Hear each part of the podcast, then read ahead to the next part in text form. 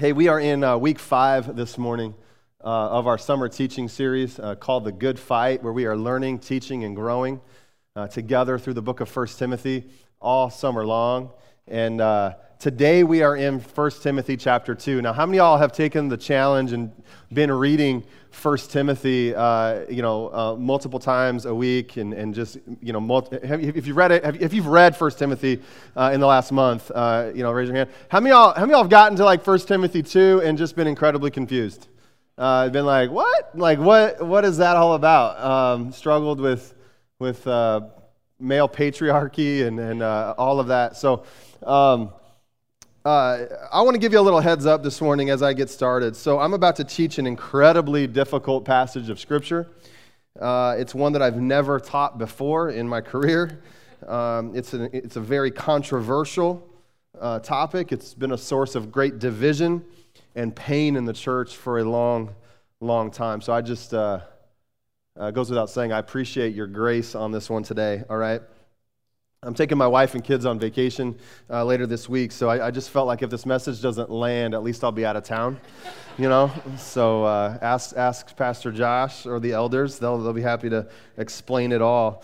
Um, you know, First Timothy is a, is a book where, uh, when, when you kind of boil it all down, uh, it's really a book where Paul is instructing Timothy about how the church is to function in, in an environment that is uh, of, of, a city that is incredibly pagan and sinful.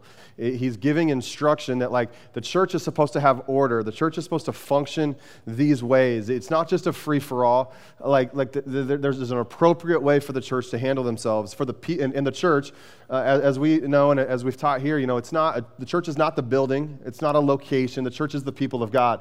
And so the people of God in the city of Ephesus are being told, they're being instructed by Paul how they are to function, how they are to handle themselves in light of everything happening around us. So, in previous weeks, we've talked in this series about how within this pagan culture of Ephesus that was filled with so much sin, how interesting it is that Paul instructs Timothy not to look outward at the problems going on around the church, but instead to look inward at the broken things within the church. I, I just think that's like an, an, incredible distinction to make because we've spent time in this series really explaining how, how crazy and wild and pagan you know the culture really was in ephesus. And you would think that the instruction would be for the church to sort of infiltrate culture and to sort of change what's going on and you know around them. But instead paul instructs timothy to look inward at the church to look inward at the things that are broken that are happening in the church. And so this is what we're going to do today.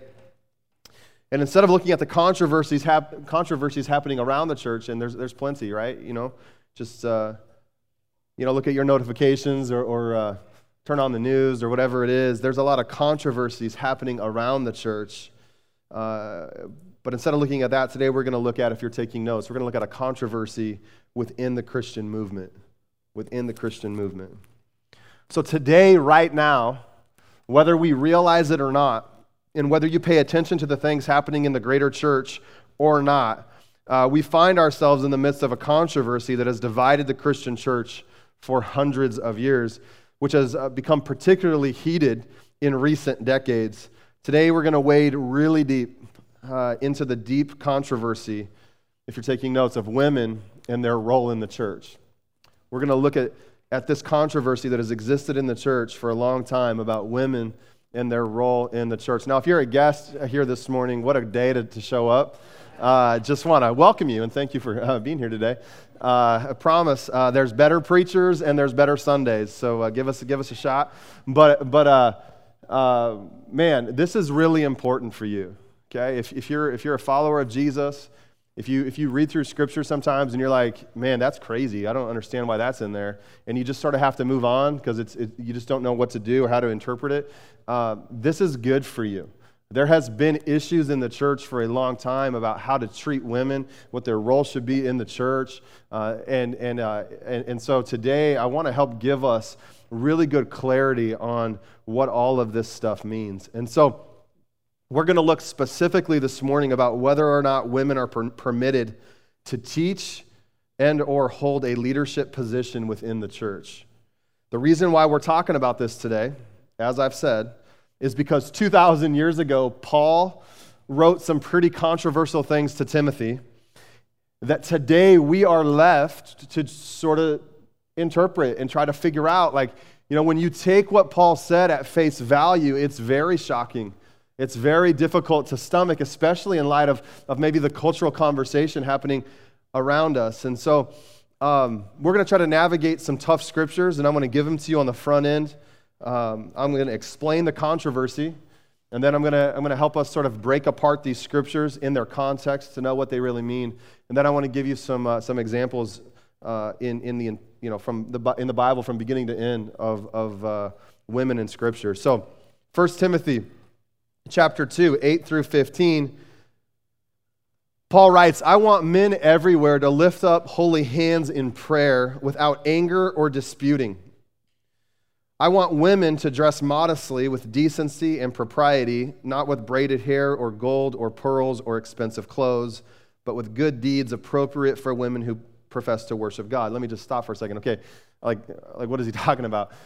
What, Paul, what Paul's getting into right here, he also gets in, into in 1 Corinthians 11. If you remember, you can go look at that. I'm not teaching on that today, but in 1 Corinthians 11, he instructs men and women that when they prophesy, they should do it differently that, that men should prophesy with their heads uncovered and that women should prophesy with their heads covered to make a really really i think the purpose is for there to be a gender distinction between the two when one is prophesying but the other idea here is that is that, is that in their culture you know the, the hair of a woman was was uh, was her beauty it was it was her glory was was in her hair and so the idea here was that when she were to prophesy she should cover her glory because when they gather in church, the only glory that should be on display is the glory of God.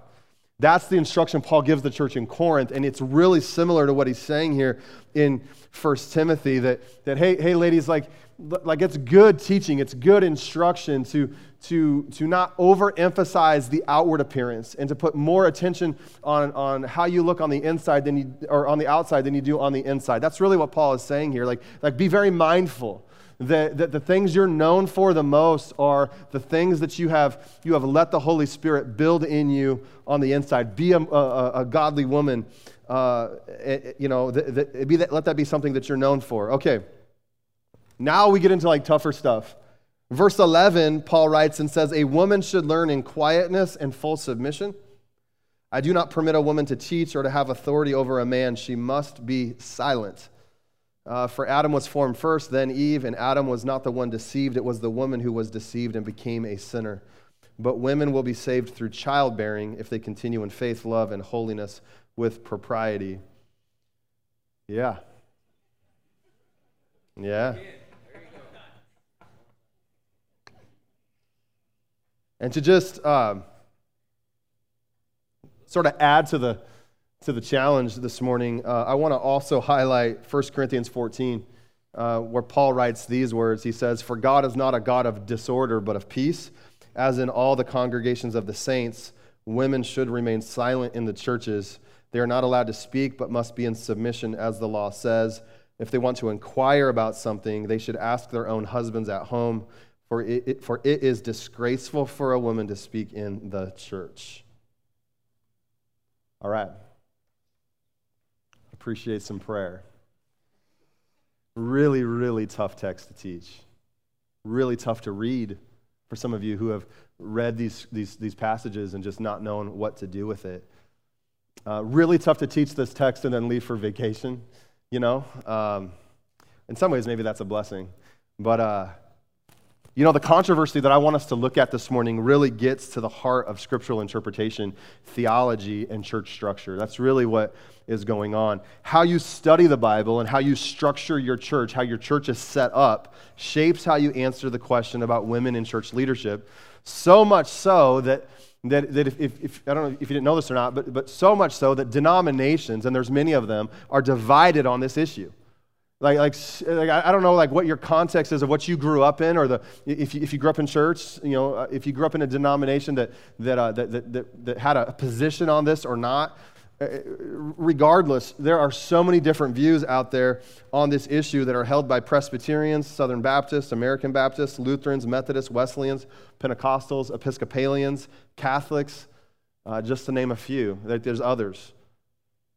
The different views held by these denominations they fall all over the map. And so it can be difficult for us to know well where what, what is right? Like what is what is true? And i think that regardless of what we've known or believed or been taught I, th- I, think that we all, I, I would assume, would be at a place that, regardless of what we've been taught and learned, like the greater desire is to actually understand Scripture correctly, right?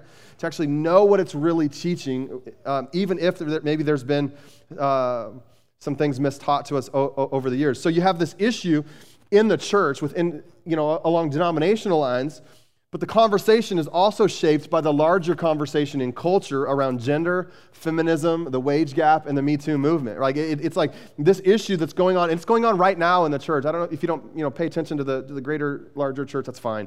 Like you don't, you don't always have to, but there's, there's a huge conversation in the last couple decades around this issue. And, and then, then you put, put that you know, on the same stage as some of these bigger things going on with women and culture, and, and, and it's, it's, it's very, very, very difficult uh, to navigate. Let me just say that when, when over 60% of the American church is female, the issues surrounding women and what it means to be female are crucial to the health of the church. Crucial to the health of the church.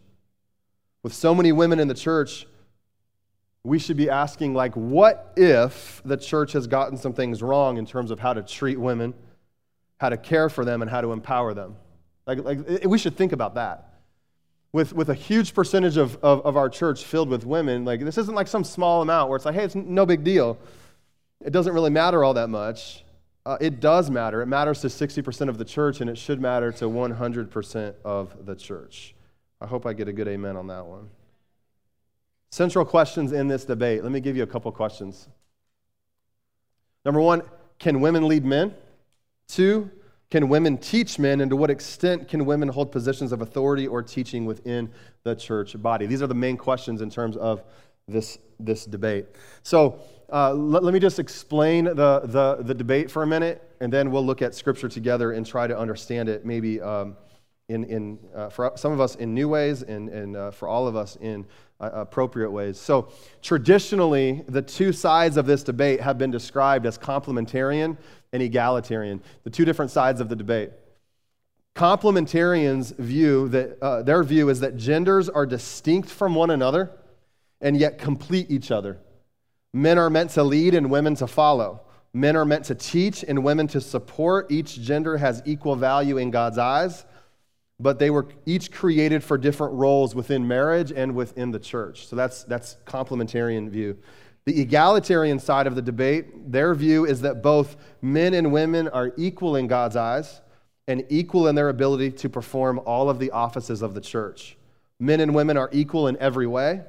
They can both hold any office and perform any role. Within this view, every office is open to women, and, gen- and, and gender specific marriage roles are no longer relevant. Okay, so these two terms, complementarian and egalitarian, just in, in, in the definitions I've given you, aren't often helpful to us and that they can be too broad and they can be too extreme. Similar to politics. Like when you think about politics in, in our country, you know, if you were to try to describe every person as either conservative or liberal or Republican or Democrat, you'd find a whole bunch of people that just don't seem to fit very well in either category because there's varying levels and there's nuance. Well, it's similar to this, to this as well. Within these two camps of complementarian and egalitarian, there is a variety of nuance, and there are sometimes large extremes that we come across. Oftentimes, what you'll find is that a moderate complementarian and a moderate egalitarian look more similar in their views of women in the church than they do with the more extreme members of their own camp. All right, we still together? So here's what we're going to do. I'm, here's what we're going to do. I'm, I want to help us understand the basic views behind each, each side of the debate, and then I want to look at the fears that shape this conversation, okay? So complementarians are driven by hierarchy, okay? You can look at that on the screen if you want to flip to that next one. Complementarians are driven by hierarchy. It's the idea that, that God given gender dictates hierarchy. On the one extreme are those who believe in a strong hierarchy and limited roles for women. So women are not, not allowed to teach men or any males over the age of 13 in any context. Okay? That's on the extreme side of complementarianism. Only men are permitted to teach mixed groups, to preach or hold church offices such as elder, pastor, deacon, etc. Women cannot have influence or leadership over men, whether at church, in the home, or in a work setting. This includes prophesying in church, teaching in a seminary setting, or being a boss to men at work. Men are to lead and exercise authority, and women are to submit to that leadership. So, that is the idea. The, the big idea behind complementarianism is this idea of hierarchy, that it's been, it's been instituted by God. Uh, it's a God given, uh, the God given gender dictates that hierarchy. The egalitarians are really driven on the opposite side of the spectrum, they're really driven by hostility. The idea that gender distinctions are hostile to human flourishing. An egalitarian sees gender distinctions as restrictive and believes that women and men are interchangeable in their roles. Women should be empowered to lead and teach in all areas of the church because women are not only equal to, but are no different to men. Women are encouraged to throw off the chains of patriarchy and oppression and to rethink their faith and traditional Christian views in light of their newfound feminism. In some circles, gender even becomes a fluid concept as former ways of thinking about men and women are cast aside as oppressive and constricting. And we all kind of understand how that conversation is uh, very dominant in our world right now. What you may have noticed is that within these two options, it's pretty tough to pick a camp. It's like, well, I don't, I don't really like either of those, you know? So, what are the fears behind each camp? Because fear really has driven the extremes on both sides. So, what are the fears that are driving the extremes on both sides of complementarianism and egalitarianism? Let's, let's look at this together. For complementarians, their, fe- their fear is of overturning the creation order. Yeah, you can back off that for a second. Um, their fear is overturning the creation order that there are god-given natural laws that govern the sexes. That's, that's what they believe. They believe in genesis 3.17 i don't have time to, to show the scripture today and you, you, can look that up yourself but they believe that that scripture should read as it does in the esv translation that women should have desires contrary to their husbands that women will then seek to take control but that god intends for a husband to rule over his wife. That's how they understand that verse. And so because they see it this way as hierarchy being the way that god intended they deeply fear disobeying god and they deeply fear what would happen if women led. Would there be a loss of morality if, if women led? Would there be a loss of reason? Would we give in to heresy and carnal desires if women led? And for many, there is a real fear, quite honestly, there's a real fear of losing uh, the power they currently have in their churches and in their families. On the egalitarian side, the fear that really drives them is, is this fear uh, of oppression, especially if men continue to have power. They fear that women will continue to be placed in positions of weakness, which then makes them more vulnerable to abuse and violence. And so they also fear the ongoing segregation and stereotypes they, they have experienced in the past as women. Let me just, let me just show this to you um, if you're taking notes today. The fear in complementarianism is overturning God's order, his creation order, and the fear in egalitarianism is ongoing oppression. Okay? So this fear causes both groups to then grab for power. On one hand, men seeking to grab power and hold it over women. On the other hand, this desire to dismantle masculine power and replace it with either female or gender fluid power. All right. Bet you didn't think you were getting this today. Let me show this next slide. Uh, I want to show you where the, where the complementarians, uh, where their argument begins, their starting point, and then where the egalitarians where their starting point begins. For complementarians, they start with our, our text today, 1 Timothy chapter 2, verse 12, where Paul says, I do not permit a woman to teach or to have authority over a man, she must be silent. Okay, that's where they start.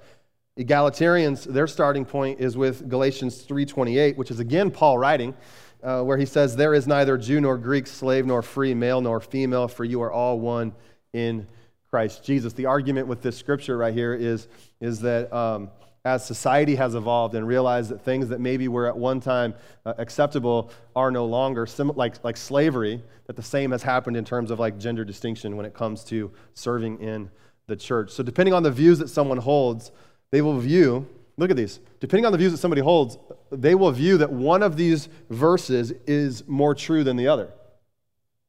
Depending on, on where somebody falls on this debate or in this argument, they'll look at these, these two verses and they will lean further to one than, over the other. They'll say, yeah, but this, this really aligns more with what I believe. It's more favorable to what I think the Bible is teaching. Well, listen, we don't want to read our own views into Scripture, do we?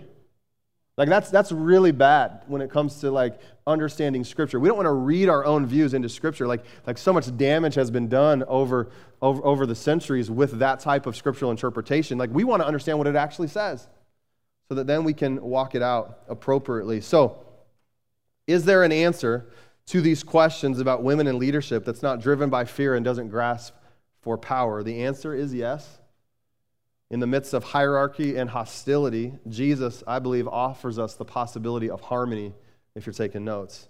He offers us the possibility of harmony, the opportunity to lay down our power in service of others. This is, this is where people get it backwards when they read, you know, when Paul, Paul tells um, women to submit to their husbands. Uh, I mean, they, they forget that, that uh, quickly some men do, that, that he's telling them to, the men to lay down their lives for their wives as Christ laid down his life for the church. I mean, that's, that's significant submission uh, to lay down your life in that way. Um, we believe, I believe that Jesus offers us the opportunity to not have men over women or women over men, but for men and women to lead together. And, uh, and so, if you're taking notes, uh, before I switch gears, I got to give you this right here. The way forward, I believe, is either complementarianism without hierarchy or egalitarianism without hostility. I think both work. I, I, think both work. Like if you, get, if, you can, if you can remove the fear that exists behind either side, I think it can work. I think that it's, it's okay to believe that there are, there's gender distinctions, that there's different roles, that, that maybe, maybe, maybe women are more uh, uh, better at doing than men, and men vice versa. Uh, I, I think it's also okay to have this, to have this understanding that, look, like, like there's reasons why this was taught, and, and uh, it's okay to, to, to get rid of that. You want to you wanna remove the fear behind both arguments. Uh, you want to remove the issue of hierarchy, top down, like, like lording authority over, uh, and, and you know, a, a weak, oh, the weaker vessel, the, the, the woman. And, and uh, on the other side, we, we want to remove hostility that wants to break down masculine uh, uh, power and authority and, and has um, really uh, terrible views of, of men in general. Okay. With all of that in mind, I want us to just switch and look at Scripture for a minute. I want us to look at the controversial Scriptures more co- closely and to ask this question Why does Paul tell women to be silent? Why does Paul tell women to be silent? Okay? So now that you know both sides of the argument, what, hap- what may be happening with you right now is you may go, All right, well, I know where I'm at. Because one may be more favorable to you and just in, in your, your personal leaning or preference. But that's not what we want to do. We don't want to we want we don't want to lean to personal preference. We want to understand what the Bible is actually teaching. Amen. Okay. So 1 Timothy 2:8. Let's give it one more time. Let's give it to you one more time. I want men everywhere to lift up holy hands in prayer without anger or disputing. I also want women to dress modestly with decency and propriety, not with braided hair or gold or pearls or expensive clothes, but with good deeds appropriate for women who profess to worship God. Okay? Again, it's on, it's on character, what's happening on the inside versus all the emphasis on what's going on, how they look on the outside. A woman should learn in quietness and in full submission. I do not permit a woman to teach or to have authority over a man. She must be silent, for Adam was formed first, then Eve. And Adam was not the one deceived, it was the woman who was deceived and became a sinner.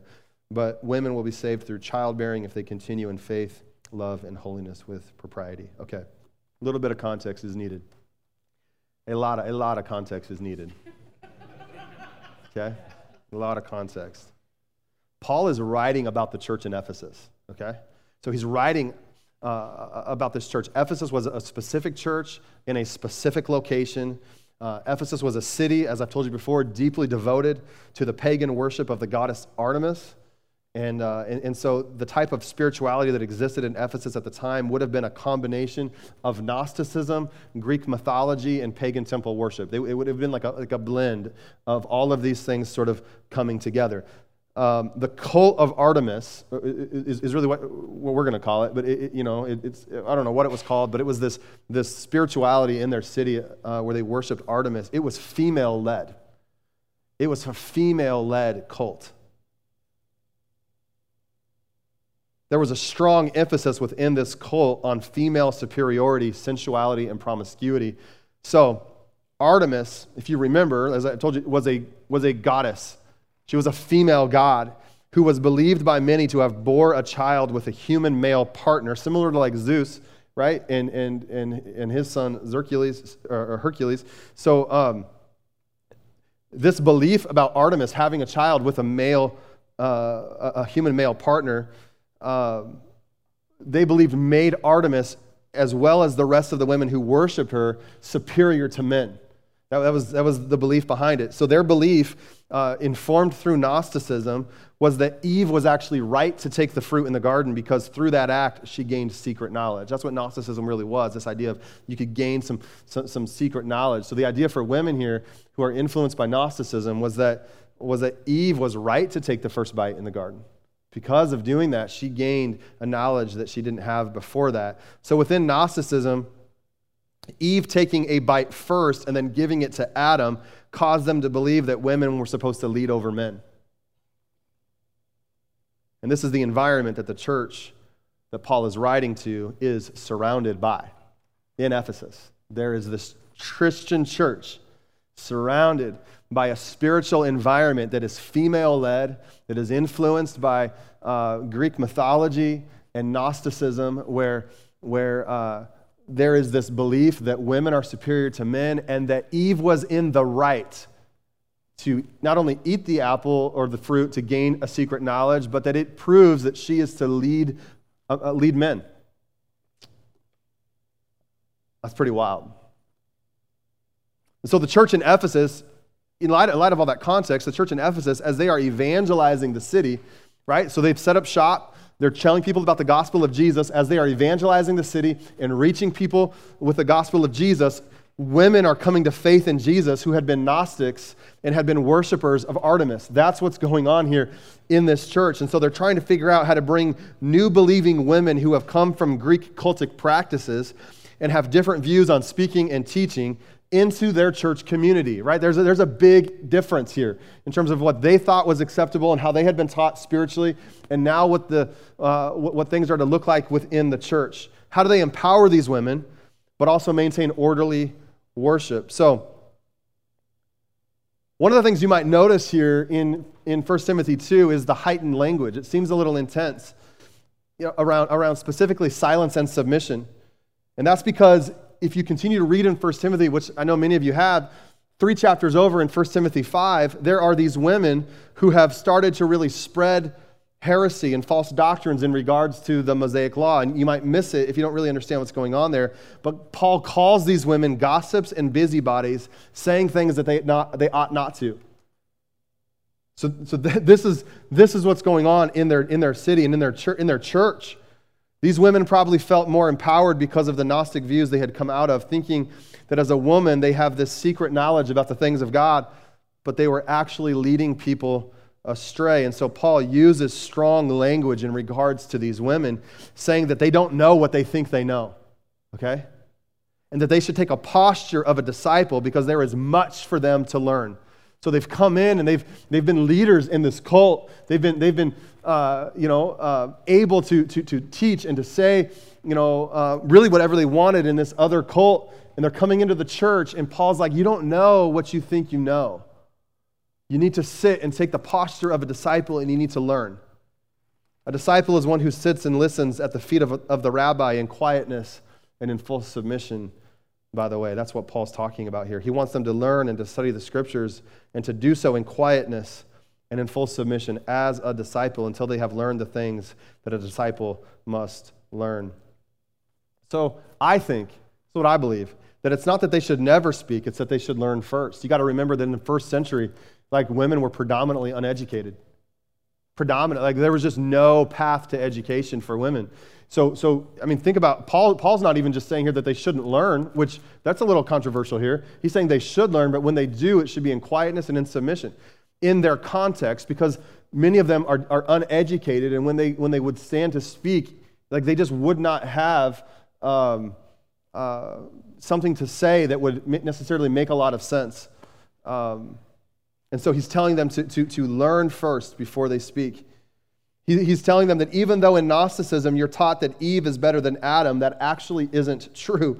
That you shouldn't domineer over men. It's better for men and women to gather. So, so verses 13 and 14 uh, are interesting. They seem out of place when he says, For Adam was formed first, then Eve, and Adam was not the one who deceived, it was the woman who deceived and became a sinner. You're like, why did you got to throw that in there? That, it doesn't make a lot of sense until you understand what's really happening with, with the. Um, uh, with these, these women and this spirituality that's deeply influenced by Gnosticism that, that believe that Eve was in the right to take the, the apple or the fruit and to uh, also um, lead her husband towards that path. Paul is retelling the story of Genesis to, to confront the false belief of Gnosticism. That's what he's doing. That's, that's, there's brilliant uh, it's brilliant what he's doing here. He's sneaking that in. He's confronting Gnosticism by bringing up the creation story. Verse 15, and this is where a lot of us get hung up. We're like, what does that even mean? And we move on. Uh, and you can, you can throw that back up. Yeah, verse 15, where he says, But women will be saved through childbearing if they continue in faith, love, and holiness with propriety. Uh, hey, y'all love that one. Let me just tell you what this does not mean, okay? This does not mean that all women are good for is to have uh, babies right? This is not what this, is, this means. Again, it's within context of what's going on here. Paul is saying that if you are a woman in the church and you have been spreading heresy, you have been communicating things that you should not be communicating, remember first that you're not supposed to be doing that, that it's not good, but that if you do, even if you're deceived in the same way that Eve was deceived, okay, this is the example. If, if you're a woman in the church and you've been deceived the same way Eve has been deceived, you too can be saved through her childbearing. Not through your childbearing, through her childbearing. She, Eve, right, the first woman, through her seed comes Jesus, who would crush the head of the serpent that is talked about in Genesis. So even when women are creating division within the church, as we see here in Ephesus, what Paul is writing about is he's saying they can turn and with faith, love, and holiness, with propriety, they can turn back to Jesus. That there's hope for them. That's what's happening here. So this is not like uh, a call to all women to just, just you know, have every time you sin, just go have another baby. You know, like that's not that's not what we're what we're teaching. Okay, and but but listen, listen. And I know there's some humor in that, but some of these scriptures have been have been have been used in, in a way that has been deeply oppressive to women in the church. Been lorded over them and, and made to do things that um, are just just not okay. The next example uh, as, I, as I'm continuing through um, 1 Corinthians 14, uh, the other example in Scripture that I shared with you a minute ago. Um, let's read it again. For God is not a God of disorder, but of peace. Okay? That's what's going on here. This is about order and peace in the church. This is, this is about. Um, uh, this is about order in the church. So, as in all the congregations of the saints, women should remain silent in the churches. They're not allowed to speak but must be in submission, as the law says. If they want to inquire about something, they should ask their own husbands at home, for it is disgraceful for a woman to speak in the church. All right. So, again, first century women were considered to be just above the level of slaves. That's why Galatians 3 is even written the way it is. Neither slave nor free, male nor female. That's why it's written that way, right? You're talking about the status of women in culture. Women were not educated in the first century, way undereducated. Most of them um, had no education at all. This is a peri- uh, patriarchal uh, uh, culture. I messed that up. So, when it comes to understanding Scripture here, these women, they haven't received the same, same type of education in the Torah that all the boys were required to receive. Uh, they hadn't memorized the Torah in its entirety by the age of 10. There are actual writings that we have today from some, um, some rabbis in the first century telling us that when uneducated women, came to the synagogue, they often had a hard time understanding what was going on. So these women would ask their husbands in the middle of the sermon when the rabbi was up there trying to talk. Well, the problem with that is if, if you understand, you know, you know, their culture back then is that when they came to the synagogue, the men and the women were segregated men on one side and women on the other. So when a woman had a question, one, she's uneducated, and she has a question about the scriptures, she would ask her husband, who's on the other side of the room. And it was, it was, it was a disruption. It was causing problems in the service because uh, they're, they're, they're um, creating a distraction for everybody there. Asking your husband a question from across the room would have been incredibly distracting, as you can imagine. That's why rabbis made a rule that there couldn't be any questions in church. You had to wait until afterwards. So Paul is, all, all Paul is saying here is to women, it, it really is just don't cause a disruption in the service. That's what he's saying. You're taking notes today, I want you to look at this. It's my belief that not only does the Bible permit women to have influence and to teach within the church, but that there is overwhelming evidence that supports this. Overwhelming evidence that supports this. Now, I've given you two examples that, that, uh, uh, that restrict. Uh, there's also 1 Corinthians 11, which I didn't have time to get into, but uh, I could if you'd like to uh, with me sometime. I believe that there's overwhelming evidence that supports that, that, that, the Bible permits women to have influence and to teach within the church. Let me just give you quickly some Old Testament examples. In the Old Testament, we have, we have uh, many examples of women who served in leadership positions. Um, uh, of note are a few women I listed here. Uh, Mir- Miriam is one. This is Moses' sister. And uh, you can go look in the book of Exodus. She was actually referred to as a prophetess, which is a, pretty wild title to give a woman in Old Testament culture, by the way. Right? A prophet is a significant person. a significant person. Like, not everybody has access to the Holy Spirit and the ability to, like, speak on behalf of God. Miriam is referred to as a prophetess.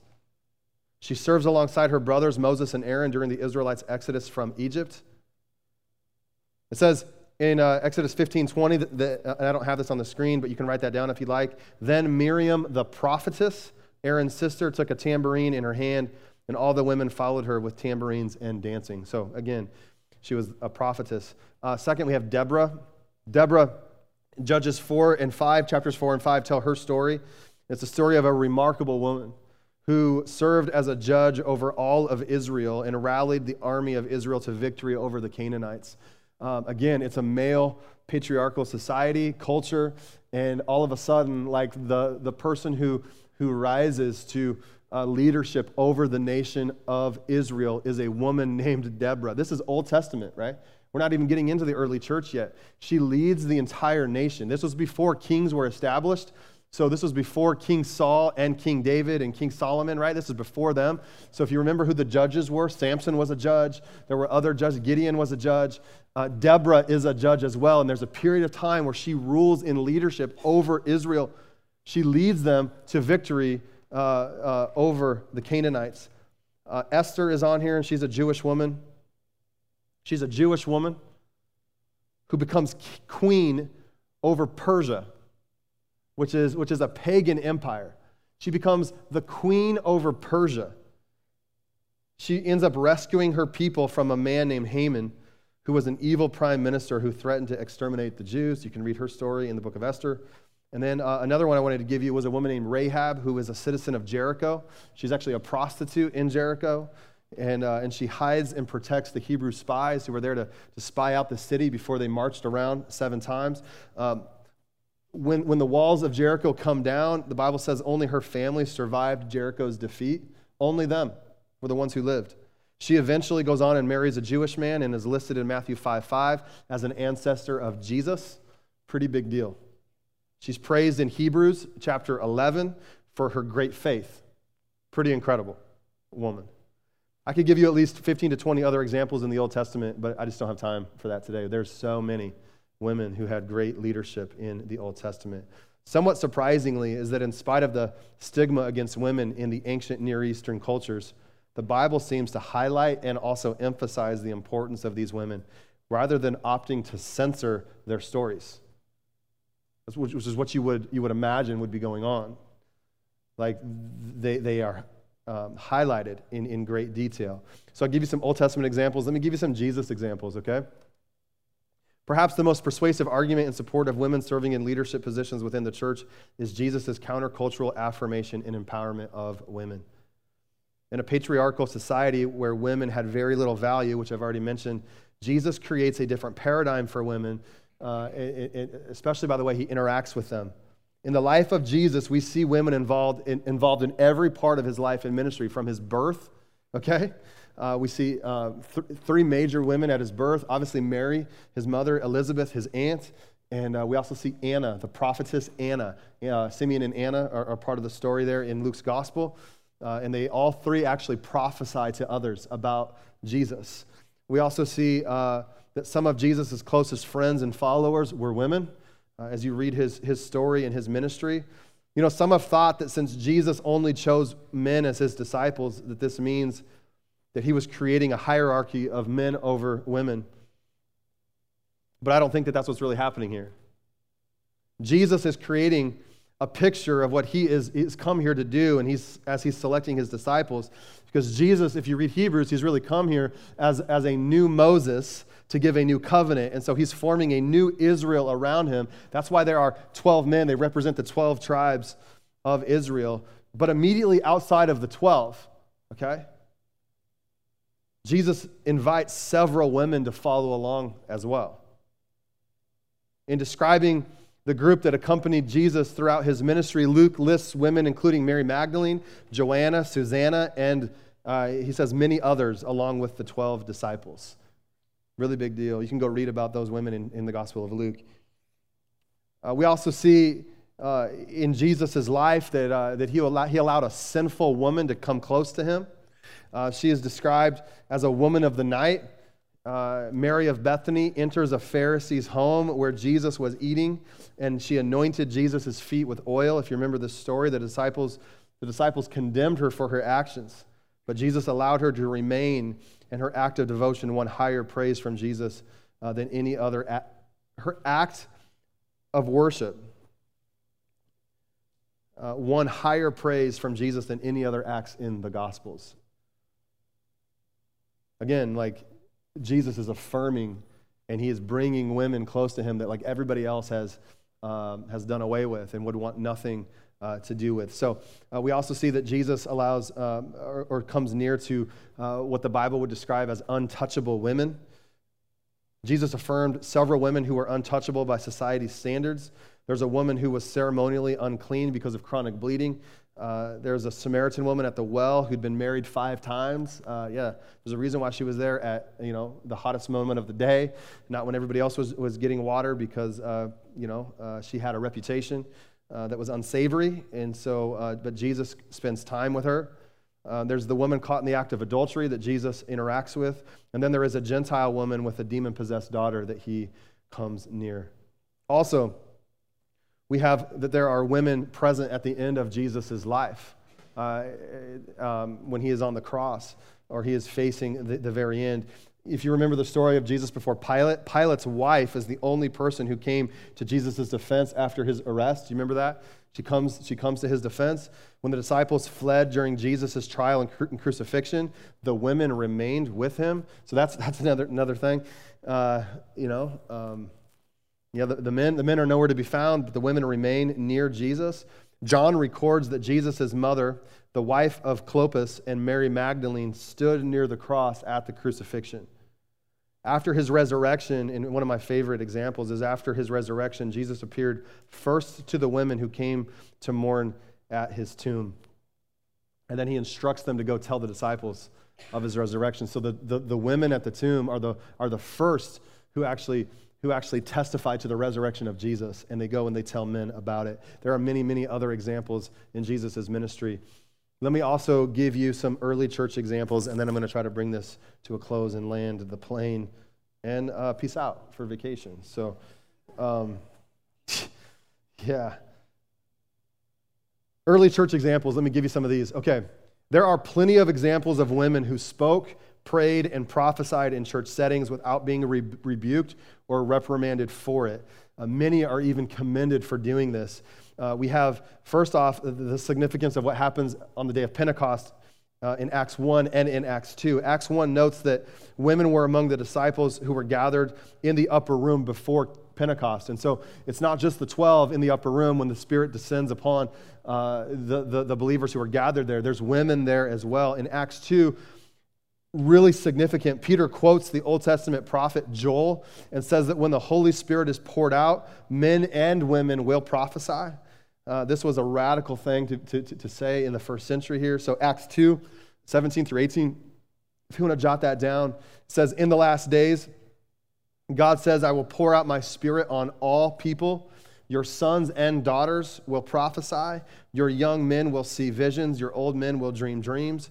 Even on my servants, both men and women, I will pour out my spirit in those days, and they will prophesy. This is a really, really powerful scripture to look at, really, the view that God has in terms of, of not making like gender distinctions between, uh, in terms of hierarchy. So, uh, what we know is that regardless of what the church has believed and taught, maybe some have taught complementarian views and others have taught egalitarian views, regardless, you can't get around Acts 2, quoting the prophet Joel, that in the last days, meaning in the days before Jesus returns, uh, he's going to pour out his spirit on sons and daughters, on men and women, they're going to pro- and they're going to prophesy. It's a big deal. So, regardless of what's been taught and what people have said is like not allowed, like that, we know that is going to change uh, if, if they've taught that. Uh, we also see in, uh, in the early church uh, examples of, of um, uh, Timothy's uh, mother and grandmother. Uh, 1 Timothy 1.5, you've already read this if you've been reading through 1 Timothy, but it reveals that Timothy's mother Eunice and his grandmother Lois passed on their faith to him. So they instructed him in his faith. You know, it's a really big deal to mention them. you also have the example of Lydia in the, in the, in the book of Acts, where her and her household were baptized and then the church in Philippi began to meet in her home. That's, that, that's, that just doesn't happen. You know, if you were the one hosting the church in your home, it was usually a responsibility that was, was reserved for a pastor or an elder. So for Lydia to be hosting the church in her home says something about her that is really significant, that she had a significant role in the church. We're not sure exactly what her role was, but it had to be significant for her to be hosting the church in her home. You also have Phoebe. You can read about her in Acts 16. Paul refers to a woman named Phoebe here as a deacon and describes her as a fellow laborer for the gospel. Okay? She's a deacon in the church, and he describes her as a fellow laborer for the gospel. Um, a couple other really good examples here. One is Priscilla. Uh, Paul greets uh, Priscilla also in Acts 16 and calls her another fellow laborer in the gospel. In addition to working as tent makers, Priscilla and her husband Aquila, they oversaw a congregation that met in their home. And so, although some people interpret 1 Timothy 2 as forbidding women from teaching or having authority over men in any circumstance, Acts 18 says that Priscilla and Aquila instructed Apollos, and an apostle, by the way, who was in need of further teaching. So, Acts 18 26, I don't have it on the screen, you can write that down. It says, This is about Apollos. He began to speak boldly in the synagogue. When Priscilla and Aquila heard him, they invited him to their home and explained to him the way of God more adequately. So we see that Priscilla is actually instructing one of the apostles how to adequately teach the scriptures. Big deal. And then also, uh, there's a woman in Romans 16 um, by the name of, of Junia. Paul mentions that a woman named Junia was imprisoned along with him for the sake of the gospel, and he describes her as, in quotes, outstanding among the apostles. She was a believer in Jesus, apparently, before Paul was a believer, and he describes her as outstanding among the apostles. Some have assumed that that means that she was an apostle herself. Um, either way, uh, man, she was a godly woman, and she had great influence in the church in those days. Let me just, again, like all the other slides, there's many, many, many more examples of this. I only have time to give you a few. So let me try to close this for you, and I'm, I'm about done. Uh, thank God.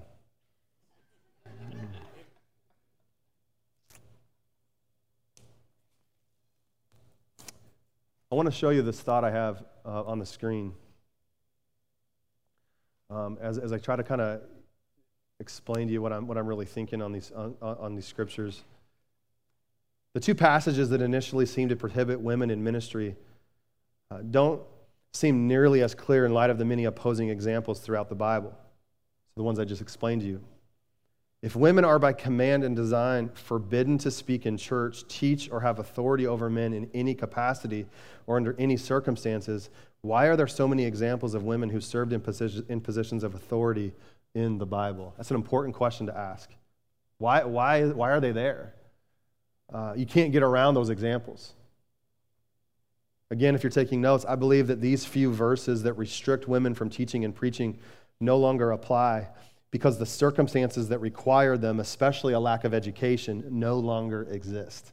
So they were, they, they, they were necessary, potentially, they were necessary because of what was happening in the culture. Obviously, if women are uneducated, they should not be teaching in the church.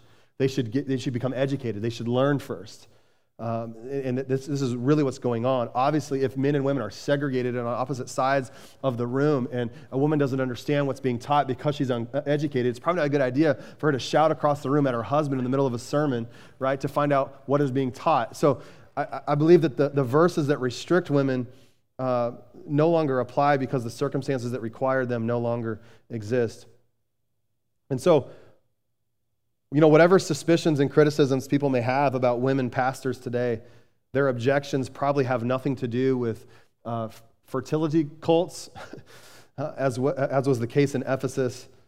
Um, and when, when people today argue that women should be silent in church, it's probably not because women are disrupting the service, because they don't understand what's going on or that they're uneducated. That's probably, you know, people who, who, who teach a compl- an extreme complementarian view. Um, they probably don't have these issues that they're, that they're dealing with. The circumstances that, that really required the rules to exist, I think, no longer are necessary, no longer exist. So, again, moving on, if you're taking notes, Jesus has eliminated all the external distinctions of class, race, gender, and wealth as ways of judging a person's ability to minister effectively. The real question is not one of gender, but of calling. It's not one of gender, it's one of calling. And then just a couple things as I close. Um, again, if you're taking notes, Jesus calls both men and women to be his disciples and to make disciples. Jesus calls both men and women to be his disciples and to make disciples. Galatians chapter 3, 26 through 28, Paul writes and says, You are all sons of God through faith in Christ Jesus. For all of you who were baptized into Christ have clothed, your, clothed yourselves with Christ.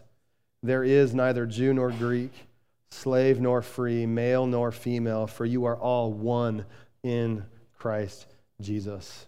Amen? Amen. Would you stand with me this morning? You want to come up and just play for a second? Just quietly. You can just stand as I get ready to close here. I just want to pray for a minute.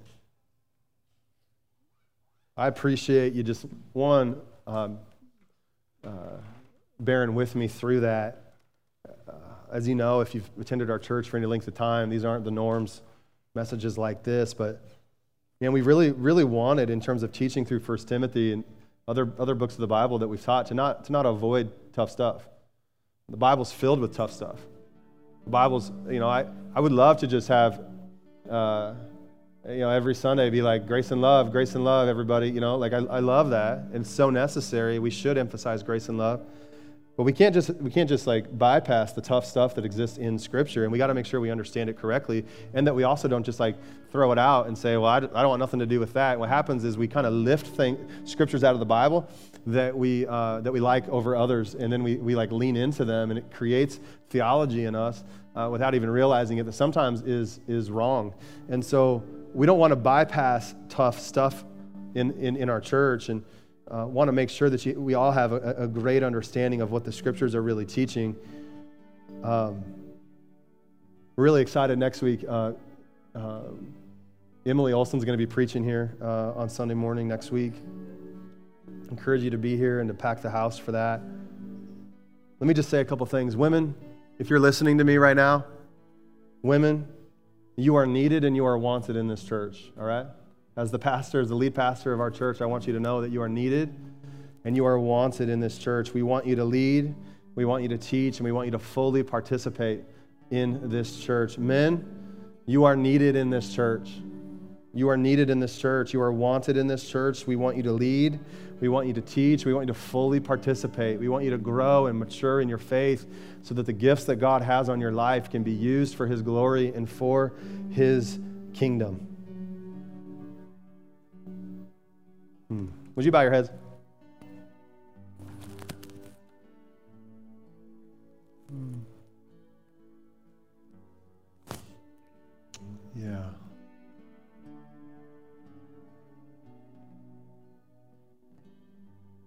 Holy Spirit, we just invite you to settle in this place right now.